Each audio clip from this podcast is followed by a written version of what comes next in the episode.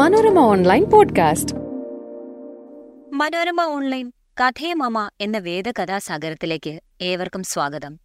ഞാൻ റിനു പ്രഭാകരൻ. ഇന്നത്തെ കഥ. ഋഗ്വേദത്തിൽ രേഖപ്പെടുത്തിയ മഹായുദ്ധം. ദശരജന്യ അഥവാ പത്ത് രാജാക്കന്മാരുടെ യുദ്ധം. ഇന്ത്യൻ ഐതിഹ്യങ്ങളിലെ ഏറ്റവും പ്രശസ്തമായ മഹായുദ്ധം കുരുക്ഷേത്രത്തിലെ യുദ്ധമായിരിക്കും. മഹാഭാരതമെന്ന ലിറ്റററി മാസ്റ്റർപീസ് വിവരിക്കുന്ന യുദ്ധം. അക്ഷൗഹിണികളും മഹാരഥികളും ആചാര്യന്മാരുമെല്ലാം കൗരവ പാണ്ഡവ പക്ഷങ്ങളിലായി അണിനിരന്ന യുദ്ധം കേവലം ഒരു പോരാട്ടമായിരുന്നില്ല. ധർമാധർമ്മങ്ങളെക്കുറിച്ചും ഒരു വ്യക്തി ജീവിതത്തിൽ കൈവരിക്കേണ്ട പുരുഷാർത്ഥങ്ങളെക്കുറിച്ചുമെല്ലാം അതിഗഹനമായ ചിന്തകളും ചർച്ചകളും ഈ യുദ്ധത്തിന്റെ പശ്ചാത്തലത്തിലുണ്ടായി. ഭഗവാൻ ശ്രീകൃഷ്ണന്റെ ഗീതാ സന്ദേശം ശ്രവിക്കാനുള്ള ഭാഗ്യം കുരുക്ഷേത്ര ഭൂമിക്ക് ലഭിച്ചു. എന്നാൽ മഹാഭാരത യുദ്ധത്തിനു മുൻപ് ഒരു യുദ്ധം ഭാരതത്തിൽ പ്രശസ്തിയാർജിച്ചിരുന്നു ദശരജന്റെ യുദ്ധം അഥവാ പത്തു രാജാക്കന്മാരുടെ യുദ്ധം എന്നറിയപ്പെടുന്ന ഈ യുദ്ധത്തെക്കുറിച്ചുള്ള വിവരണം ഇന്ത്യയുടെ അതിപ്രാചീനമായ വേദമായ ഋഗ്വേദത്തിന്റെ ഏഴാം മണ്ഡലത്തിലാണുള്ളത്. ഇന്നത്തെ രവിനദിയെന്ന് കരുതപ്പെടുന്ന പരുഷ്ണി നദീതീരത്താണ് ഈ യുദ്ധം നടന്നത്. പ്രാചീന വേദ കാലഘട്ടത്തിലേക്കാണ് ഈ യുദ്ധത്തിന്റെ സമയക്രമം വിരൽ ചൂണ്ടുന്നത്. വേദകാലഘട്ടത്തിലെ സമൂഹം യോദ്ധാക്കളുടേതും രാജാക്കന്മാരുടേതും കൂടിയായിരുന്നു. രഥങ്ങളും അസ്ത്രശസ്ത്രങ്ങളും വാളുമൊക്കെ യോദ്ധാക്കൾ ഉപയോഗിച്ചു. ഇന്ദ്രനും അഗ്നിയും വരുണനുമൊക്കെയായിരുന്നു പ്രധാന ആരാധനാദേവകൾ.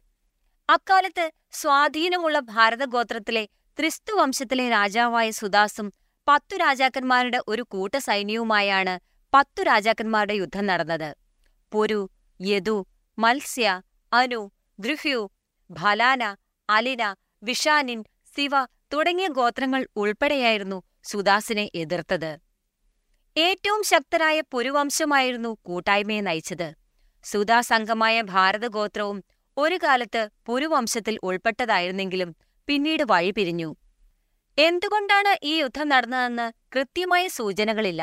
എന്നാൽ രാജ്യവിസ്തൃതി വർദ്ധിപ്പിക്കാനുള്ള സുദാസിന്റെ ശ്രമങ്ങളാണ് യുദ്ധത്തിന് കാരണമായി പറയപ്പെടുന്നത്.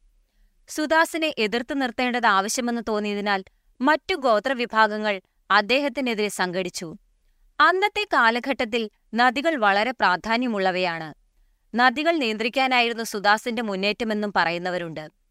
തീവ്രമായ യുദ്ധമായിരുന്നത്രേ പരുഷ്ണി നദിക്കരയിൽ നടന്നത്. അങ്ങോട്ടും ഇങ്ങോട്ടും സൈനികർ പോരാടി. വാൾ ചുഴറ്റലുകളുടെയും ആർത്തനാദങ്ങളുടെയും ശബ്ദം യുദ്ധഭൂമിയിൽ ഉയർന്നു. ഒടുവിൽ പത്തു ഗോത്രങ്ങളെയും തോൽപ്പിച്ച് സുദാസിന്റെ ഭാരതഗോത്രം വിജയതിലകം തൊട്ടു. ഈ യുദ്ധത്തിന്റെ രണ്ടാം ഭാഗം മറ്റൊരു നദിക്കരയിലായിരുന്നു. യമുനാ നദിയുടെ കരയിൽ. അവിടെ യക്ഷു അജ സിഗ്ര ഗോത്രങ്ങളെയും സുദാസ് പരാജയപ്പെടുത്തി. ഇതോടെ ഇന്നത്തെ പഞ്ചാബ് ഉൾപ്പെടുന്ന പുരുഭൂമികൾ സുദാസിന്റെ കൈവശമായി. പിൽക്കാലത്ത് ഭാരത പുരു ഗോത്രങ്ങൾ സംയോജിക്കപ്പെടുകയും കുരുവംശമായി ഇത് മാറുകയും ചെയ്തു. മഹാഭാരതത്തിലൂടെയും മറ്റും ചിരപരിചിതമായ പ്രാചീന ഗോത്രമായി കുരുവംശം മാറി. ഇന്ത്യൻ ഐതിഹ്യങ്ങളിലെ ശ്രദ്ധേയമായ യുദ്ധമായ ദശരജന്യ യുദ്ധത്തിലെ നായകനായ സുദാസിനെക്കുറിച്ച് വലിയ വിവരങ്ങളില്ല. വസിഷ്ഠ മഹർഷിയായിരുന്നു അദ്ദേഹത്തിന്റെ ഗുരുവെന്ന് വേദത്തിലുണ്ട്.